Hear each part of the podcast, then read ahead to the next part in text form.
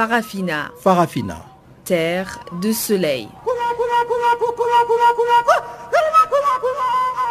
Farafina. Farafina. Un magazine d'infos africaine. Présentation Guillaume Kabisoso. Bonjour à tous et bienvenue sur Canal Afrique qui émet d'Auckland Park en Afrique du Sud. Ibrahim Ravelino est à la mise en onde de cette édition de Farafina dont voici l'ossature. Ouverture du procès de Bien Malaki en France, les fils du président Obianguema demandent le renvoi de son procès. 5 suspects arrêtés en rapport avec l'attaque de Bamako qui a fait 7 morts.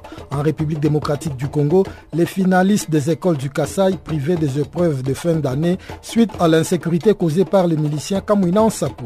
Voilà donc pour les grands titres. Je vous retrouve tout juste après le bulletin d'information de Barthélémy Nguessan pour la suite de ces magazines des actualités. Bonjour Barthélémy.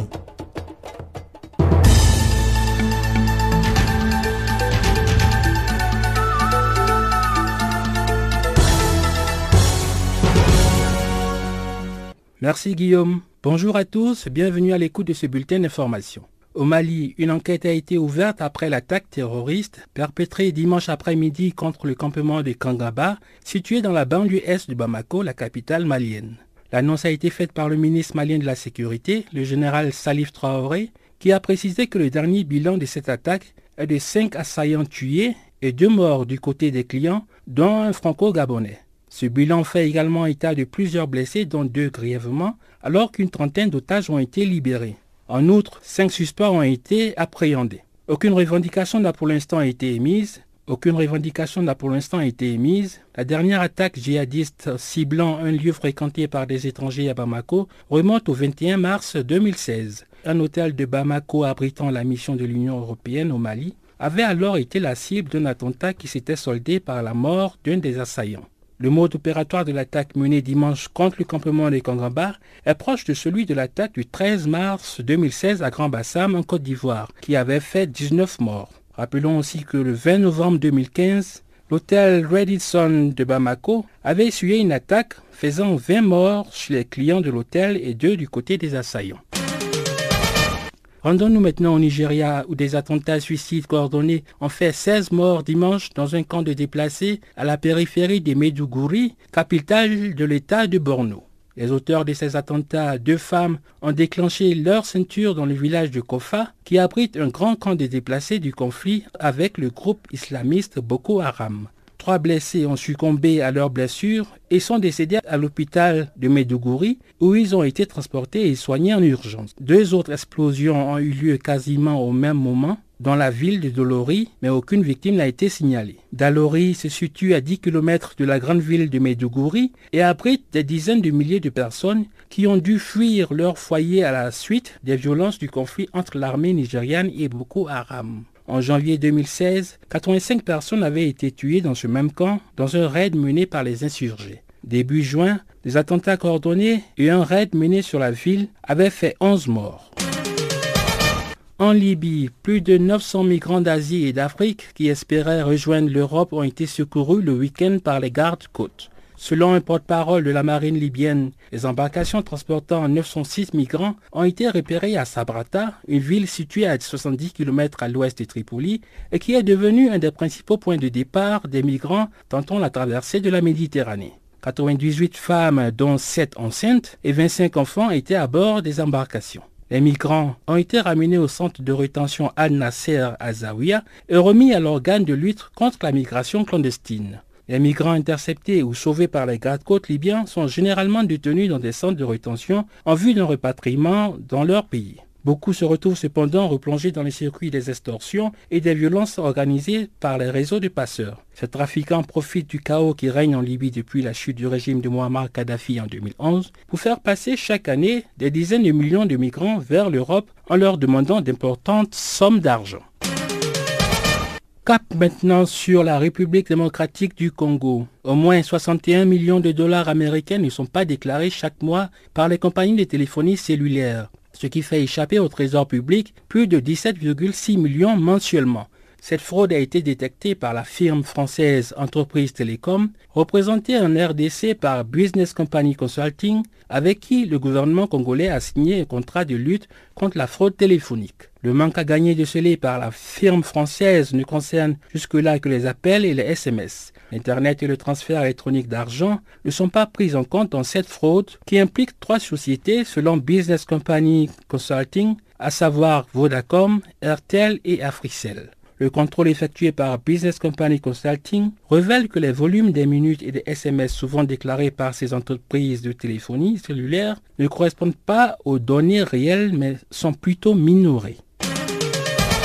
Enfin, en Grande-Bretagne, une camionnette a foncé sur des piétons faisant 1 mort et 8 blessés dans la nuit du dimanche à lundi dans le nord-est de Londres. Les victimes étaient des fidèles d'une mosquée de Finsbury Park qui auraient été intentionnellement visés selon le secrétaire général du Conseil musulman britannique. Le conducteur a été arrêté et une enquête a été ouverte par la direction antiterroriste de la police britannique. Plusieurs témoins ont par ailleurs rapporté que le conducteur avait hurlé « Je veux tuer tous les musulmans » au moment où il a pris pour cible la foule de fidèles qui sortaient de la mosquée. La mosquée visée par l'attaque était connue au début des années 2000 comme étant l'un des points névralgiques du mouvement islamique radical londonien. Cette attaque intervient dans un climat tendu, dans un pays frappé par 3 fois en 3 mois par les terroristes. Fin de ce bulletin d'information, je vous laisse en compagnie de Guillaume Kabisoso pour la suite de notre programme.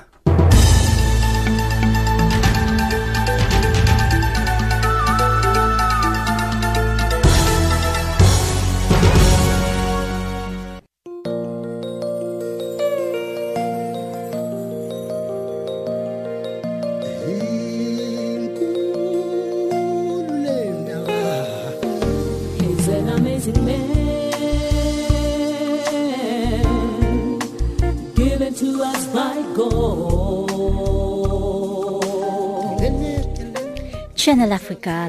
Écrivez-nous sur notre page Facebook Channel Africa. Faites-nous des tweets @FrenchFarafina ou bien @ChannelAfrica1.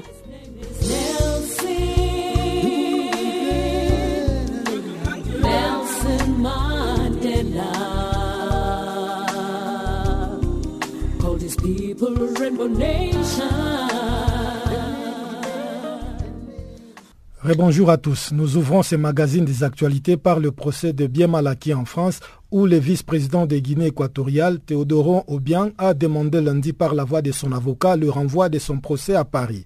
Théodorin Obiang, fils du président équato-guinéen, est accusé de s'être frauduleusement bâti en France un patrimoine considérable. Rappel des faits avec Barthélémy Nguessan. Ce procès est le résultat de plaintes déposées par les associations Sharpa, Survie et la Fédération des Congolais de la diaspora contre des chefs d'État africains accusés d'avoir bâti en France une fortune avec de l'argent public détourné. Il s'agit du Gabonais Omar Bongo décédé en 2009, du Congolais Denis Sassou Nguesso et de l'Équato-Guinéen Théodoro Obianguema.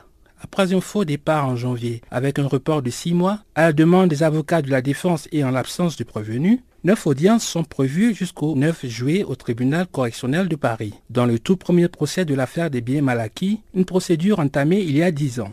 C'est avec le rapport Bien Malaki profite trop souvent, publié en 2007, que tout commence. Si la première plainte déposée l'année suivante n'aboutit pas, les ONG repartent à l'offensive en 2010 lorsque la Cour de cassation reconnaît leur droit à se porter partie civile. L'enquête sur les biens du fils Obiang s'ouvre, ponctuée de perquisitions spectaculaires. Il faut ainsi plusieurs jours aux policiers parisiens pour inspecter les 4000 m² de son hôtel particulier. Ils remplissent les camions de bijoux, d'œuvres d'art et des grands crus, sans oublier quelques 18 voitures de luxe. En 2012, un mandat d'arrêt international est émis contre Théodorin Obiang, qui refuse, malgré sa mise en examen, de répondre aux questions des juges. Ses avocats tentent par tous les moyens de faire annuler le procès, allant de report en report jusqu'à saisir la Cour internationale de justice, mais le taux se resserre inexorablement. Poursuivi notamment pour détournement de fonds publics, abus de confiance et corruption, l'accusé est resté à Malabo et est représenté par 3 avocats. Les Français Emmanuel Marcigny et Thierry Marienberg et l'ancien président de la Cour suprême de Guinée équatoriale, Sergio Issono Abesso Tomu. Ces derniers comptent mettre en avant l'immunité diplomatique dont leurs clients bénéficient en tant que deuxième personnage de l'État Ils demanderont également le renvoi des débats au motif que la Cour internationale de justice n'a pas encore rendu son arrêt alors que celui-ci s'impose aux États. Le véritable enjeu de ce procès, selon la défense, sera de prouver que Paris n'est pas compétent pour juger des faits qui se sont déroulés à l'étranger. Saisie en juin par Malabo, la Cour internationale de justice avait prononcé en décembre une mesure conservatoire à l'encontre de la France afin que le caractère diplomatique de l'immeuble Avenue Foch, qui abrite l'ambassade du pays, soit préservé jusqu'au terme de la procédure. En République démocratique du Congo, plus de 630 000 finalistes de l'enseignement secondaire ont débuté ce lundi les examens de fin d'études pour l'obtention du diplôme d'État. Seuls les finalistes des écoles de la région du Kasaï sont privés de ces épreuves suite à l'insécurité causée dans cette partie du centre du pays par les miliciens Kamuina Nsapu. C'est une correspondance de Jean-Noël Bamwende. Les finalistes des écoles secondaires ont justement 4 jours pour terminer les examens d'État édition 2017 qu'ils viennent de commencer ce lundi effectivement, afin de pouvoir obtenir un diplôme d'État qui leur ouvrira la porte de l'université. Ils sont à 632 710 candidats repartis sur 1844 centres d'examen dans les différentes provinces de la République démocratique du Congo, mais en tout cas dans le Kasaï, les finalistes doivent encore attendre un mois pour espérer passer leurs épreuves.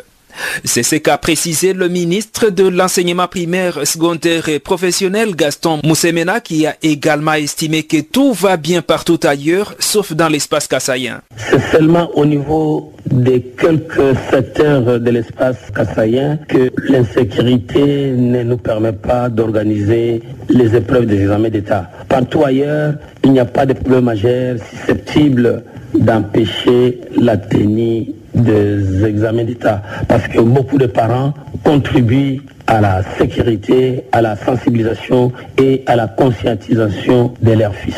Nous allons attendre que toutes les conditions psychologiques soient réunies pour que les examens se tiennent à ces endroits. Un peu après, nous leur avons accordé un mois de plus pour leur permettre de terminer le programme. Les experts du ministère ont trouvé qu'un mois de récupération peut permettre aux enfants de combler les retards parce que le calendrier scolaire a un timing clair, minimum et maximum. Certes, ils ne seront pas terminés les programmes conformant au timing maximum, mais si le timing minimum est déjà respecté, d'après les experts du ministère, il y a moyen qu'ils soient à mesure d'affronter toute épreuve de leur parcours du secondaire, étant donné que les examens d'État en principe se préparent de la première année secondaire jusqu'en sixième. Ils vont passer toutes les épreuves. Les dissertations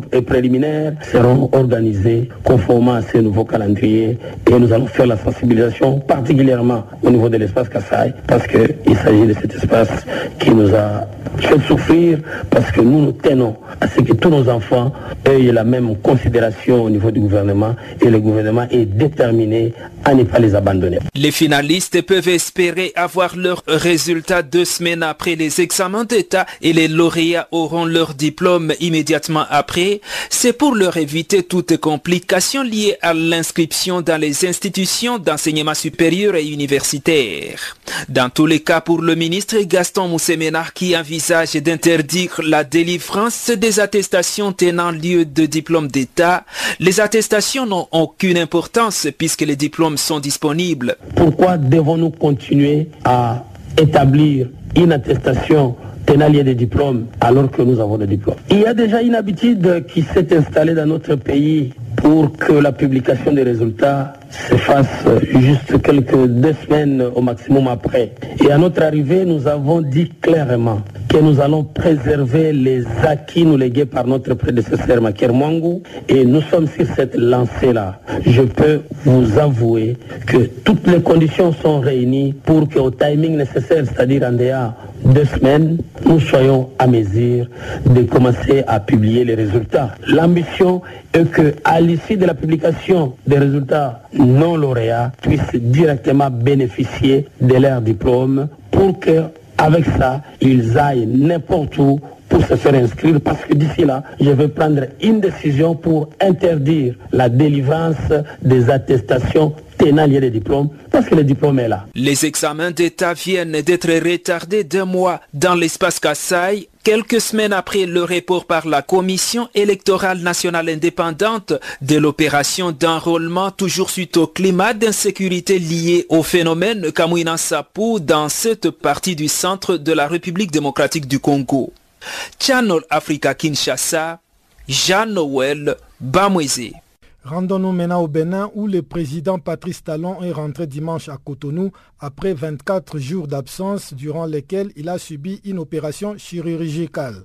Une absence prolongée qui avait suscité une polémique pour un retour qui semble bien apaiser les inquiétudes que se faisaient déjà les Béninois. Notre confrère Bruno Sawabé est en ligne depuis Cotonou. Non, bon, moi je dis, est-ce que son retour, ça ne pose aucun problème parce qu'avant de partir, vraiment personne n'était au courant. Donc, contrairement à tout ce que les gens suppliquaient comme polémique autour de cela, ça n'a rien à voir. Il est revenu et aujourd'hui, il entame un conseil extraordinaire des ministres. Est-ce que vous avez pu le voir même à la télévision? Comment se porte-t-il? Son état de santé est parfait? Bon, je dis en principe, un chef d'État en fonction, même si c'est pour aller se soigner, il y a... en principe, une autre officielle qui annonce aux populations que le chef de l'État va faire un check-up, il va aller se soigner, il va faire ci, ainsi de suite. Mais cette fois-ci, ce n'est pas comme ça. Il est parti, on ne sait pas comment il est parti. Ce n'est pas des rumeurs qu'on a appris qu'il est malade. Est-ce qu'il est vraiment malade? C'est à cause de la maladie qu'il est parti. Jusque-là, aucune information officielle pour le dire. Mais au moins, dans l'opinion béninoise, après ses retours, est-ce que l'opinion est contente de voir le président des retours dans son pays après une si longue absence? Oui, exactement ce qui inquiétait la Béninoise, puisque bon, depuis des années, depuis des décennies, aucun président de la République ne disparaît du pays comme ça, personne ne sache là où il est allé. Cette fois-ci, comme le président a disparu, personne ne savait là où il est allé. Et les Béninois s'inquiétaient où se trouve leur président. Il n'est pas en mission officielle. On n'a pas annoncé qu'il est, ils n'ont pas annoncé officiellement qu'il est malade. Et puis, plus rien. Et c'est des commentaires de partout. Maintenant qu'il est revenu, l'on attend qu'il dise officiellement qu'il était malade ou non. Pourquoi il a quitté le pays pendant 3 semaines? Personne ne le savait.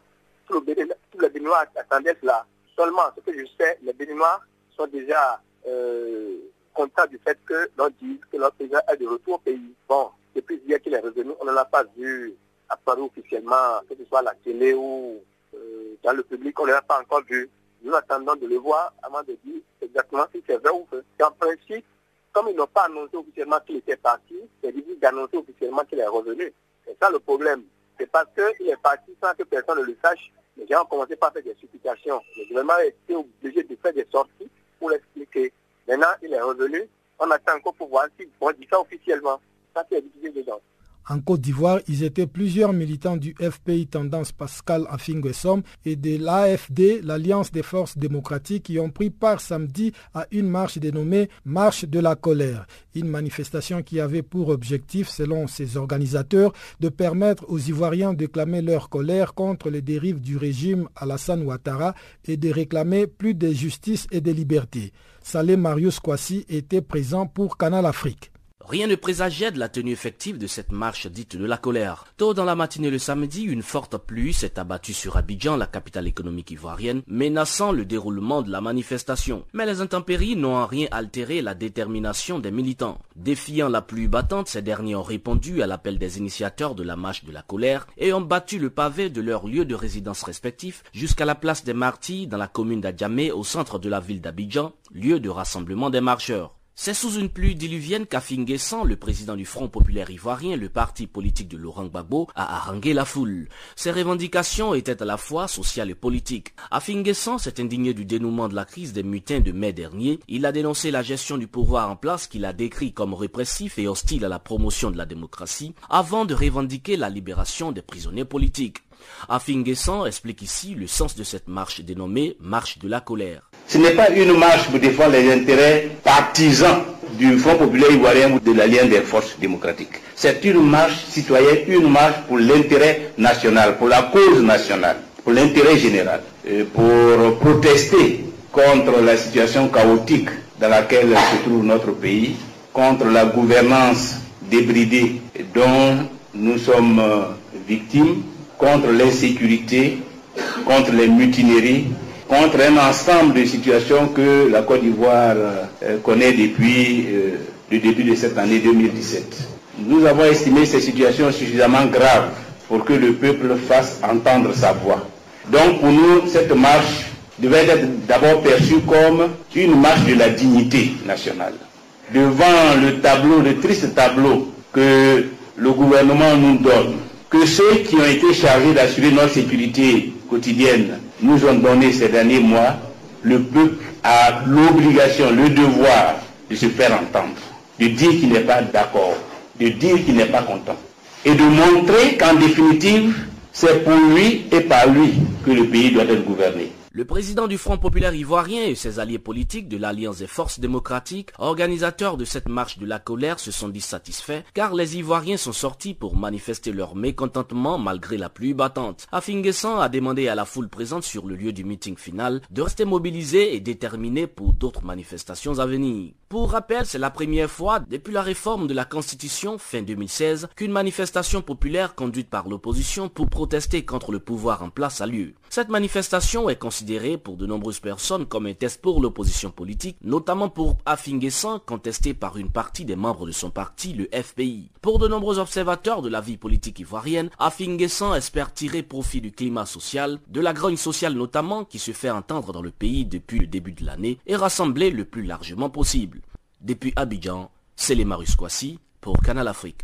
Rendons-nous maintenant au Mali où le dernier bilan d'une attaque meurtrière qui s'est produite le dimanche dans le campement Kangaba de Bamako fait état de 7 morts dont 5 assaillants. En outre, 4 personnes ont été blessées et une trentaine d'otages libérés. C'est un récit de Chanceline Laura Koua. À l'est de Bamako, le reste du campement Kangaba ont été brûlés et incendiés toute la nuit du dimanche par 2 petits groupes de terroristes. Ces 2 petits groupes de terroristes se sont attaqués à ces lieux très prisés des expatriés et des occidentaux. Selon des témoins, les assaillants seraient arrivés en voiture et à moto par 2 endroits distincts. Connaissant la configuration des lieux, ils auraient d'abord tiré en l'air avant de tirer sur des clients installés autour d'une piscine. D'après une source proche, un militaire occidental s'est trouvé en permission au campement et aurait ouvert le feu les premiers sur les assaillants, les forçant à se retrancher. Après avoir tiré sur le client, les terroristes se sont cachés dans la montagne et sur les sites harcelants. Pendant 2 heures, les militaires et prenant en otage plus de 30 clients. Ensuite, il s'en est suivi une longue opération de sécurisation dans un complexe vaste. Des tirs sporadiques ont été entendus une partie de la soirée et les opérations de ratissage se sont poursuivies toute la nuit. Un pistolet mitrailleur et des cocktails Molotov ont été retrouvés aux environs de Bamako. Le général Salif Traoré a affirmé que 5 des auteurs de l'attaque avaient été tués par les forces de sécurité. Par ailleurs, il y a eu 7 morts, dont 5 assaillants, et 2 victimes dont une franco-gabonaise, ainsi que 4 blessés, parmi eux un militaire malien et 36 otages secourus. Selon le ministère de la Sécurité, il s'agirait donc d'une opération menée par des djihadistes présumés. À peu près 9 jours, l'ambassade américaine au Mali avertissait ses ressortissants sur des menaces d'attaque à Bamako contre des missions diplomatiques occidentales. Elle demandait aux Américains d'éviter les lieux peu sécurisés, les églises, les restaurants et les hôtels. Les départements d'État conseillaient les Américains de ne pas se rendre au Mali.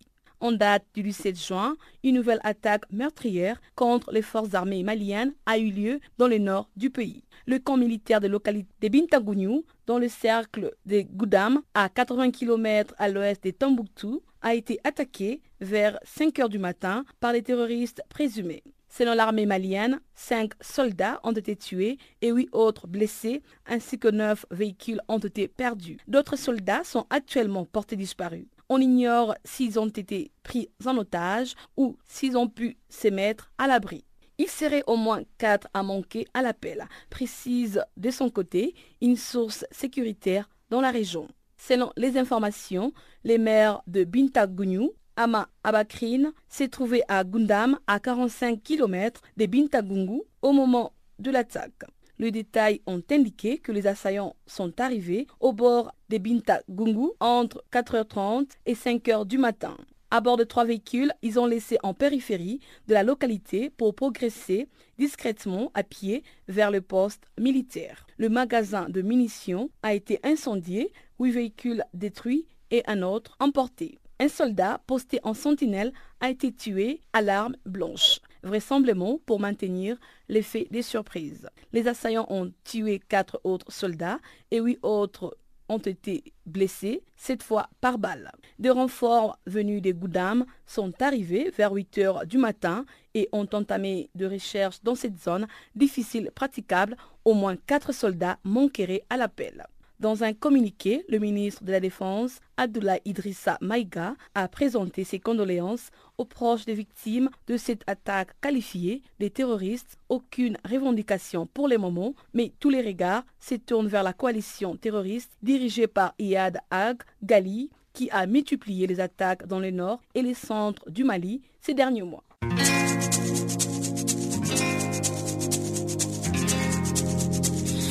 Vous écoutez Farafina, un programme en français sur Canal Afrique émettant de Johannesburg. Pour vos réactions à nos émissions, écrivez-nous soit à l'adresse électronique suivante farafina@channelafrica.org ou envoyez-nous un SMS au numéro qui suit 00 27 833 81 56 59.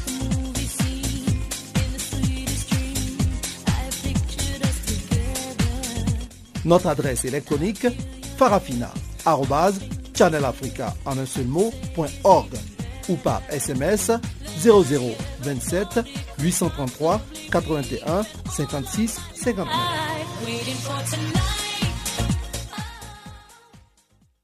Place à présent à Chanceline Laura Koua qui va décortiquer pour nous ce qui fait la une des actualités dans le monde économique.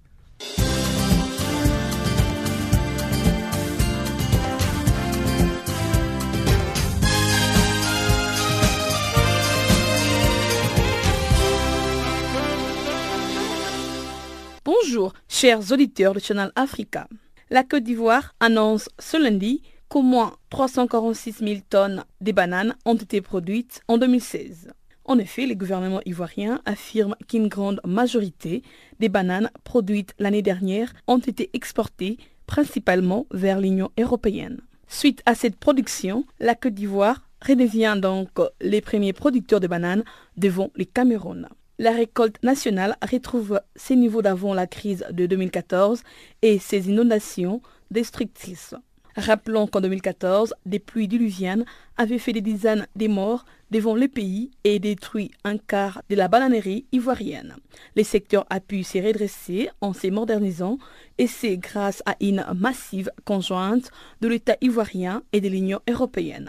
À l'heure actuelle, l'Union européenne est de loin la première destination de la banane ivoirienne avec 300 000 tonnes exportées chaque année. La banane ivoirienne est exemptée de taxes douanières à l'entrée de l'Union européenne. À l'issue d'un séminaire tenu le week-end à Nairobi, organisé par Nuclear Electricity Board, son président-directeur général Collins Juma a indiqué que des accords ont été signés avec l'Agence internationale de l'énergie atomique ainsi que le gouvernement chinois. L'objectif de ces accords est d'accélérer le développement de l'énergie nucléaire au Kenya. Alors que le Kenya avait initialement prévu d'opérationnaliser sa première centrale nucléaire de 1000 MW en 2021, le président Collins Juma a expliqué la raison de la signature de ces accords. Selon le président du Kenya Nucléaire, l'une des raisons avancées est les nouveaux défis tels que la nécessité de mettre en place l'infrastructure nécessaire. La centrale électrique ne peut être fonctionnelle qu'après 2027. Le président Collins Juma a également affirmé que la porte des mondes actuelle de l'électricité signifie que le Kenya épuiserait ses sources d'énergie hydraulique, éolienne et géothermique vers 2025. Dans un premier temps, les premiers 2000 MW devraient être intégrés au réseau de distribution de 2027. Le Kenya, qui importe de l'électricité de l'Éthiopie, veut trouver des sources alternatives pour satisfaire sa forte demande intérieure en énergie accélérée par une industrialisation massive et rapide. Notons que dans les jours à venir, le Kenya prévoit d'atteindre une capacité nucléaire de 4000 MW. Les conseils d'administration de la Banque africaine de développement vient d'approuver un investissement de 15 millions de dollars dans Shore Capital 3. C'est un fonds international de private equity qui promet l'inclusion financière en appuyant les institutions africaines spécialisées dans les populations à faible revenu et les classes moyennes.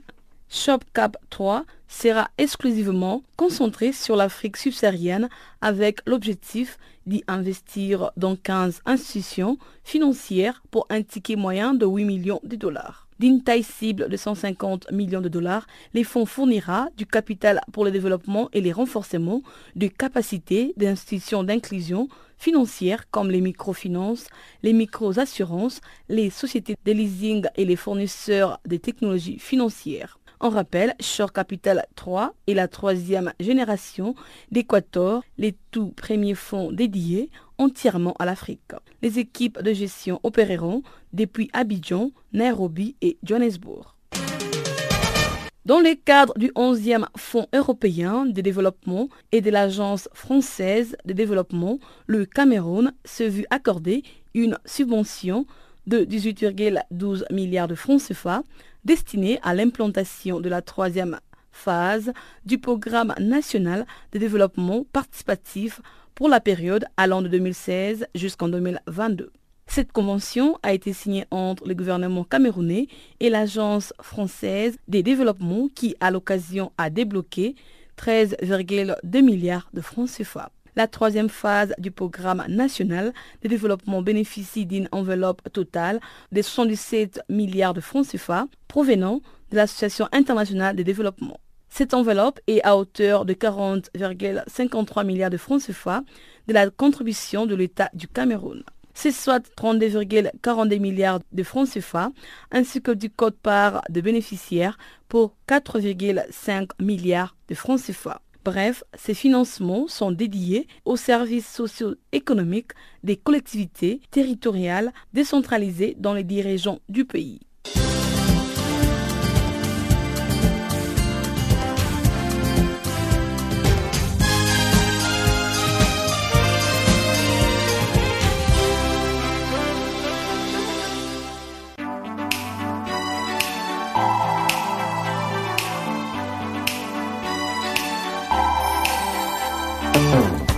Si vous ratez les points chauds de l'actualité cette semaine,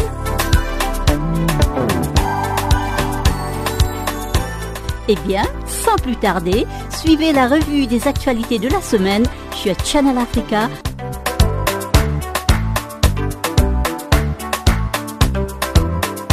Retrouvez le podcast sur nos sites internet www.channelafrica.co.za.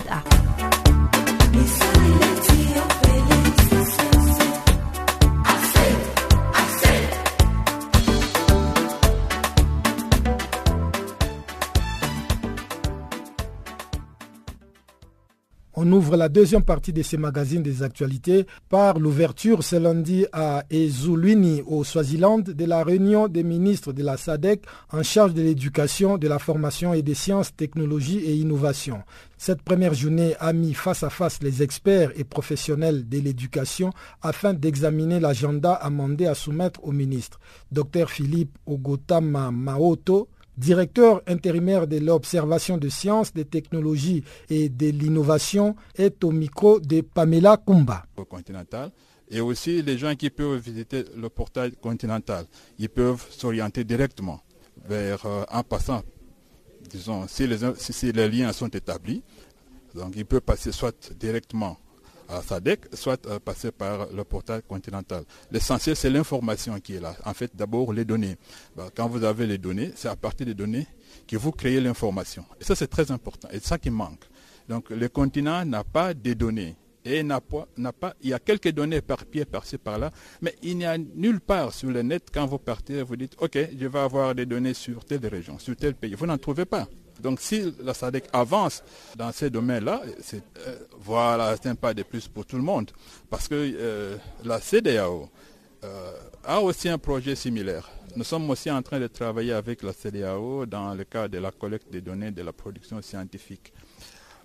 Alors, s'il y a déjà deux régions, la SADC et la CEDEAO, mais c'est déjà l'Afrique qui décolle. Et n'oubliez pas que même s'il y a on prend libre circulation des biens, libre circulation des services, mais aussi libre circulation des connaissances.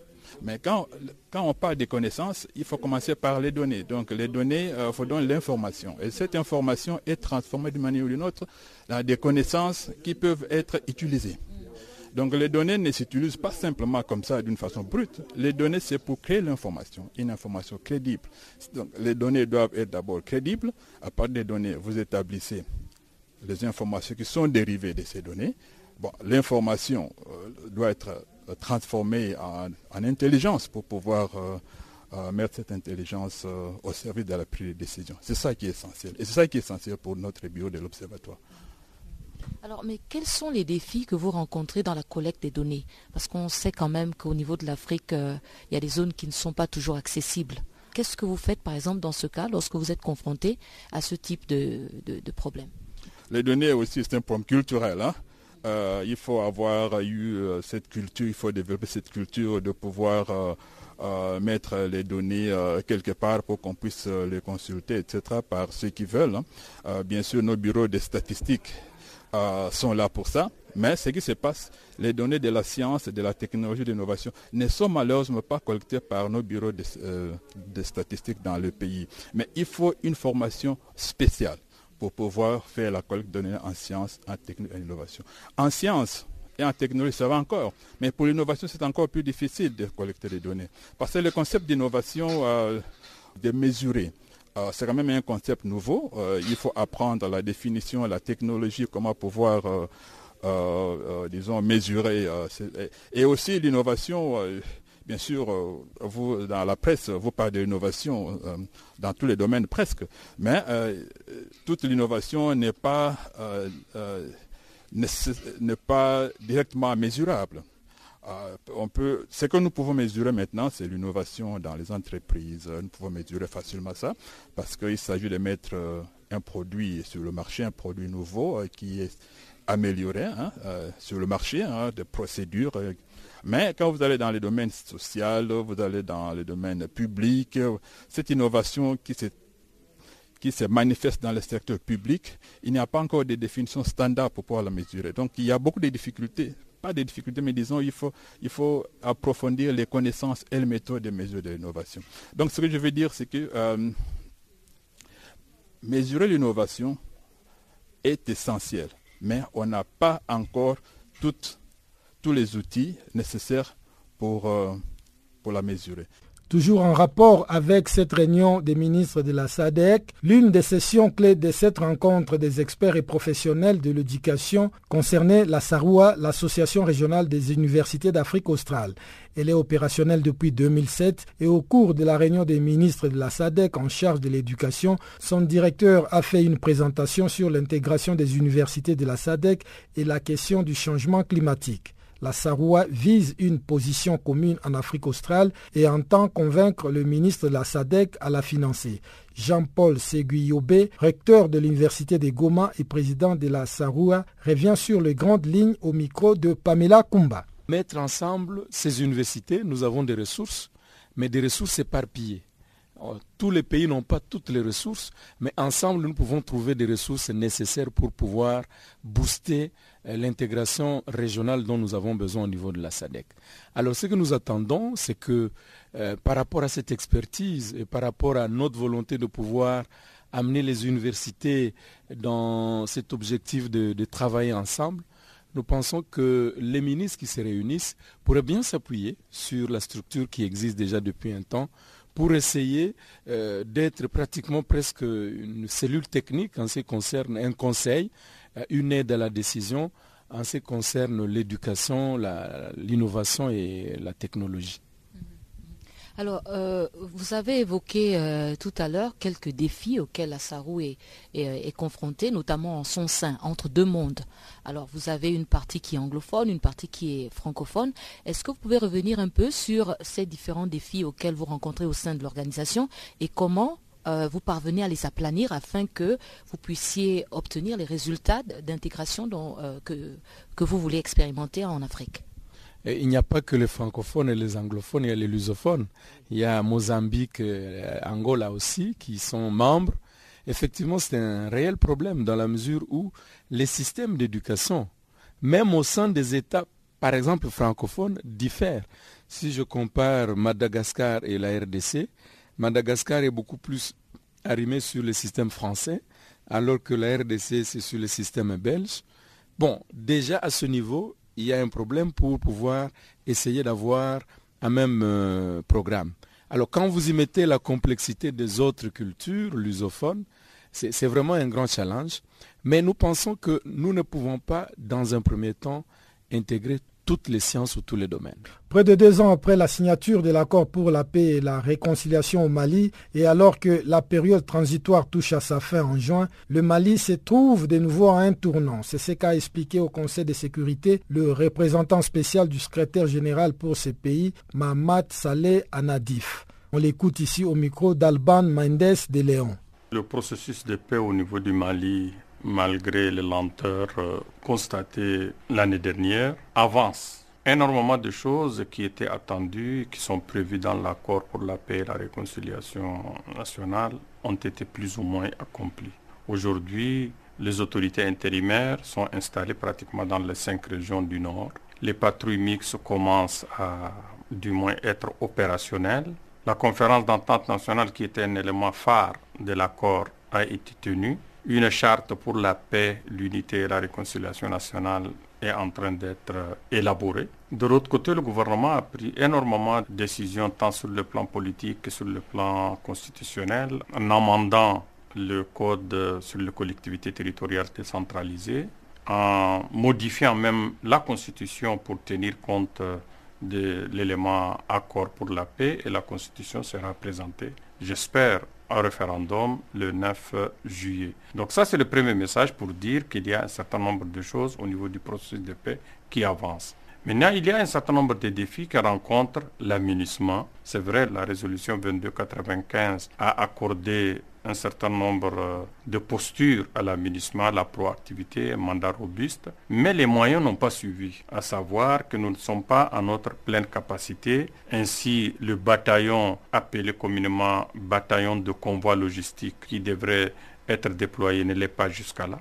Ça nous constitue un grand handicap. Il y a la force de réaction rapide, appelée QRF, qui devrait être déployée à partir du Sénégal. Elle ne l'est pas encore. Nous avons un déficit important en hélicoptère. Il ne l'est pas encore. Nous avons malheureusement beaucoup de nos pays contributeurs de troupes qui sont en déficit au niveau de véhicules blindés. C'est autant d'handicaps. Mais en tout cas, je voudrais dire aux membres du Conseil de sécurité que si la MINUSMA a ses capacités, le travail sur le terrain se passe bien. Aujourd'hui, il y a une disponibilité de la part du gouvernement. Parlons maintenant de cette sonnette d'alarme du Haut Commissariat aux réfugiés concernant notamment les conflits syriens et la situation au Soudan du Sud.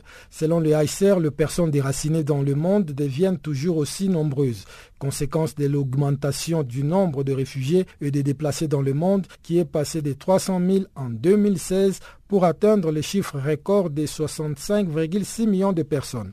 Plus de détails avec Cécile Pouli, porte-parole du HCR, dont les propos ont été recueillis par Alpha Diallo. Ce nouveau rapport nous parle d'un nombre inédit de personnes déplacées à travers le monde, soit 65,6 millions de personnes déracinées en raison de la guerre, de la violence et de la persécution. C'est un chiffre en augmentation, 300 000 personnes supplémentaires par rapport à l'année dernière, une augmentation qui continue mais qui est un petit peu moindre que les années passées, mais qui est un chiffre globalement totalement effarant et très préoccupant. Est-ce toujours le conflit syrien ou ce sont les conséquences de la guerre au Soudan du Sud qui ont fait ces 65,6 millions et ces 300 000 personnes de plus ? Alors la Syrie contribue largement, puisque si on ajoute au nombre de personnes déplacées à l'intérieur de la Syrie, au nombre de personnes qui ont fui la Syrie, qui sont devenues des réfugiés ou des demandeurs d'asile, on a 12 millions de personnes liées à ce conflit syrien qui sont déplacées. Mais vous avez raison, le Soudan du Sud et la situation qui est de plus en plus en train de s'aggraver avec l'échec catastrophique des efforts de paix en juillet et qui ont engendré pour l'année 2016 le départ de près de 740 000 personnes. Et à ce jour, si on prend les chiffres actualisés de juin 2017, on parle de plus de 1,8 million de personnes qui ont été obligées de fuir le Soudan du Sud en interne ou en externe. Est-ce toujours ces deux pays, Syrie, Soudan du Sud, qui envoient le plus de réfugiés dans les pays voisins? Alors oui, la Syrie reste en tête avec 5,5 millions de réfugiés et puis aussi vient le Soudan du Sud. Effectivement, ce sont les deux pays principaux. Concernant les déplacements internes, c'est encore en Syrie, l'Irak ou un peu la Colombie. Dans vos prévisions pour 2017, c'est des tendances qui se poursuivent? Oui, ce sont des tendances qui se maintiennent. La Syrie, il y a toujours effectivement beaucoup de déplacements internes qui ont lieu. En Irak, eh bien, vous avez vu les combats qui s'y déroulent et qui font à nouveau beaucoup de déplacements. Parfois, les gens sont déplacés à de multiples reprises. En Colombie, ce sont des chiffres cumulatifs et on attend de voir un résultat des accords de paix pour un retour. Pour l'instant, la situation reste ce qu'elle est, encore avec la Colombie qui reste un grand foyer de déplacement interne. En effet. L'autre enseignement de ce rapport, c'est par rapport au nombre de demandeurs d'asile qui a atteint 2,8 millions. Qui sont-ils généralement? Alors les demandeurs d'asile, comme vous le dites, ce sont donc des gens qui fuient leur pays en quête de protection internationale en tant que réfugiés. C'est l'Allemagne qui en a reçu le plus en 2016 avec une augmentation de près de 60%, notamment en provenance d'Afghanistan, d'Irak et de Syrie. Donc vous voyez que ce sont encore les mêmes pays qui sont représentés en termes de demandeurs d'asile, donc des pays qui sont frappés par la crise et qui génèrent ou des réfugiés, donc des gens qui obtiennent ce statut de protection internationale ou qui demandent l'asile et sur lesquels on va devoir statuer. Par rapport aux réfugiés, il y a un phénomène inverse, ce sont ces demi-millions de réfugiés qui ont pu rentrer dans leur pays d'origine ou ont généralement lieu ces mouvements de retour. Alors vous avez raison, il y a aussi des bonnes nouvelles à souligner, à savoir que il y a aussi beaucoup de personnes qui ont été capables de rentrer chez elles, à savoir un demi-million de réfugiés qui sont rentrés chez elles et puis 6,5 millions de personnes qui étaient déplacées à l'intérieur de leur pays et qui ont pu rentrer. Il faut souligner pour ces déplacés internes qu'il y a aussi encore beaucoup de précarité, c'est-à-dire que beaucoup rentrent vers des pays, vers des situations qui restent difficiles, comme par exemple la Somalie ou l'Afghanistan. On a vu tout dernièrement l'attentat à Kaboul qui montre combien encore la situation sécuritaire dans ces pays peut rester difficile. Et la grande majorité de ces réfugiés se trouvaient dans les pays en développement ou à revenus moyens et une personne sur trois, selon la chaire, était accueillie dans les pays les moins développés. Finalement, on est loin de l'image des réfugiés syriens qui envahissent l'Europe. Oui, tout à fait, vous avez raison. En fait, la plupart des réfugiés, 84% d'entre eux, se trouvent bien dans des pays en développement ou à revenus moyens. Donc on voit bien que toute cette crainte en Europe avec une arrivée massive des réfugiés, le poids qu'ils peuvent faire peser sur leur économie, en fait, ce poids, il pèse essentiellement sur les pays voisins de ceux qui sont en conflit. Si on prend par exemple le Liban, on sait qu'au Liban, une personne sur six est aujourd'hui un réfugié dans ce pays. Donc qu'est-ce qu'il faut faire? Il faut prendre en compte ce fort déséquilibre et cela nécessite plus de solidarité au niveau international. Il faut soutenir ces pays qui font un effort gigantesque pour accueillir ces réfugiés. Parlons également de la Turquie qui en accueille 2,9 millions et qui est le pays qui accueille le plus de réfugiés dans le monde. Donc il faut aider les réfugiés et aider les communautés et les pays qui les accueillent.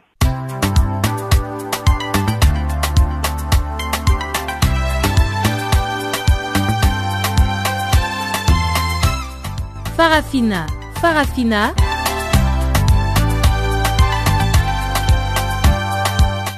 L'actualité panafricaine en français? Ah bon? Mais oui, c'est tous les jours de lundi à vendredi, 16h GMT. Sur Channel Africa.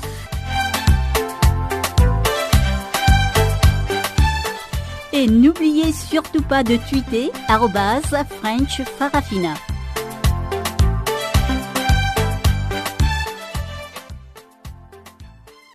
Et sans plus tarder, on retrouve une fois de plus Chanceline Laura Koua qui nous présente cette fois-ci le bulletin des actualités sportives du jour.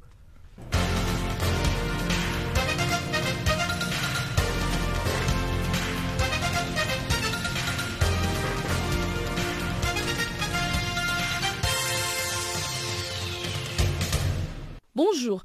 Dans le cadre de préparation des éliminatoires de la Coupe d'Afrique des Nations 2018, l'Algérie et la Jordanie se retrouvent ce lundi pour une autre confrontation. Les deux sélections ont joué le week-end à Amman en match amical de football féminin. L'Algérie a dominé la Jordanie sur le score d'1 but à 0. La seule réalisation de cette rencontre porte le griffe de Naïma Boueni qui a marqué à la 6e minute.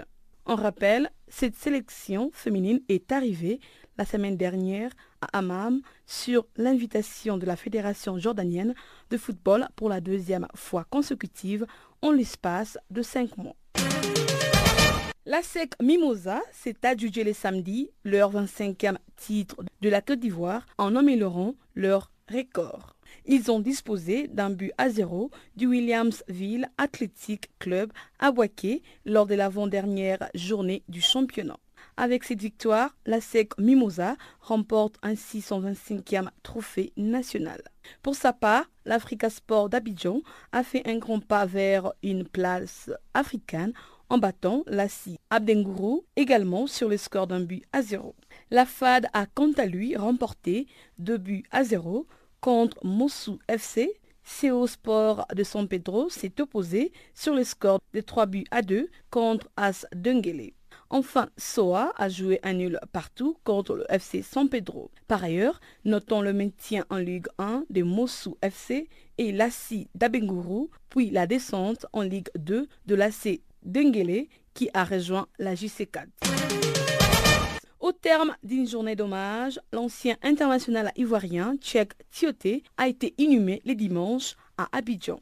Cheikh Tioté a été enterré au cimetière de Williamsville après avoir déjà été honoré en Chine. Les vainqueurs de la Coupe d'Afrique des Nations 2015 a reçu les honneurs militaires et de la Fédération ivoirienne avant une cérémonie religieuse à la mosquée de la Riviera Golfe.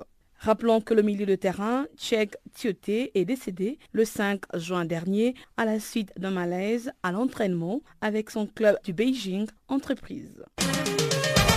En Coupe des Confédérations, à l'entrée de cette coupe, le Cameroun s'est incliné les dimanches face au Chili à Moscou. Les scores finaux étaient des 0 buts à 2. D'un coup de tête-à-tête à bout portant, Vidal ouvra les scores sur un centre d'Alexis Sanchez à la 81e minute. Malheureusement pour les Camerounais, le Sud-Américain ont accumulé les occasions en première période. Et en seconde période, les Lions indomptables ont porté les dangers dans les camps adverses, notamment sur un ballon légèrement trop long pour Mukanjo. Les Camerounais ont fini par plier alors qu'ils n'étaient pas loin de trouver la faille. Enfin, pour garder espoir, le Cameroun devra donc se rattraper le jeudi 22 juin prochain contre l'Australie. Vainqueur d'1 but à 0 de l'US Ben Gurdan le samedi en finale de la Coupe de Tunisie, le club africain a mis fin à une longue période de disette. Surpris d'1 but précoce de Saber Khalifa, marqué à la 3e minute, la formation de Bab Jedid a ensuite manqué les breaks à 2 reprises par Rusick. Les rouges et blancs ont enfin soulevé les trophées pour la 12e fois de leur histoire. Notons que l'équipe surprise de la saison se consolera en participant à la prochaine Coupe de la CAF. En rugby, une semaine après un premier revers, le 2e test match de bleu face aux Springboks au King Park Stadium de Durban a tourné à la correction. La France a de nouveau mordu la poussière à Durban le samedi sur le score de 37 à 15. Au rayon de points positifs, signalons que les Français ont inscrit un point de plus lors de la défaite du premier test match du 10 juin dernier ayant les scores de 36 à 14. En fin de match, le bleu craque et le Sud-Africain ont submergé cette équipe de France en manque de confiance et d'efficacité. La sélection sud-africaine, une marge importante sur un 15 de France bien pâle. En termes de conclusion, c'est une seconde correction consécutive pour la France face à l'Afrique du Sud.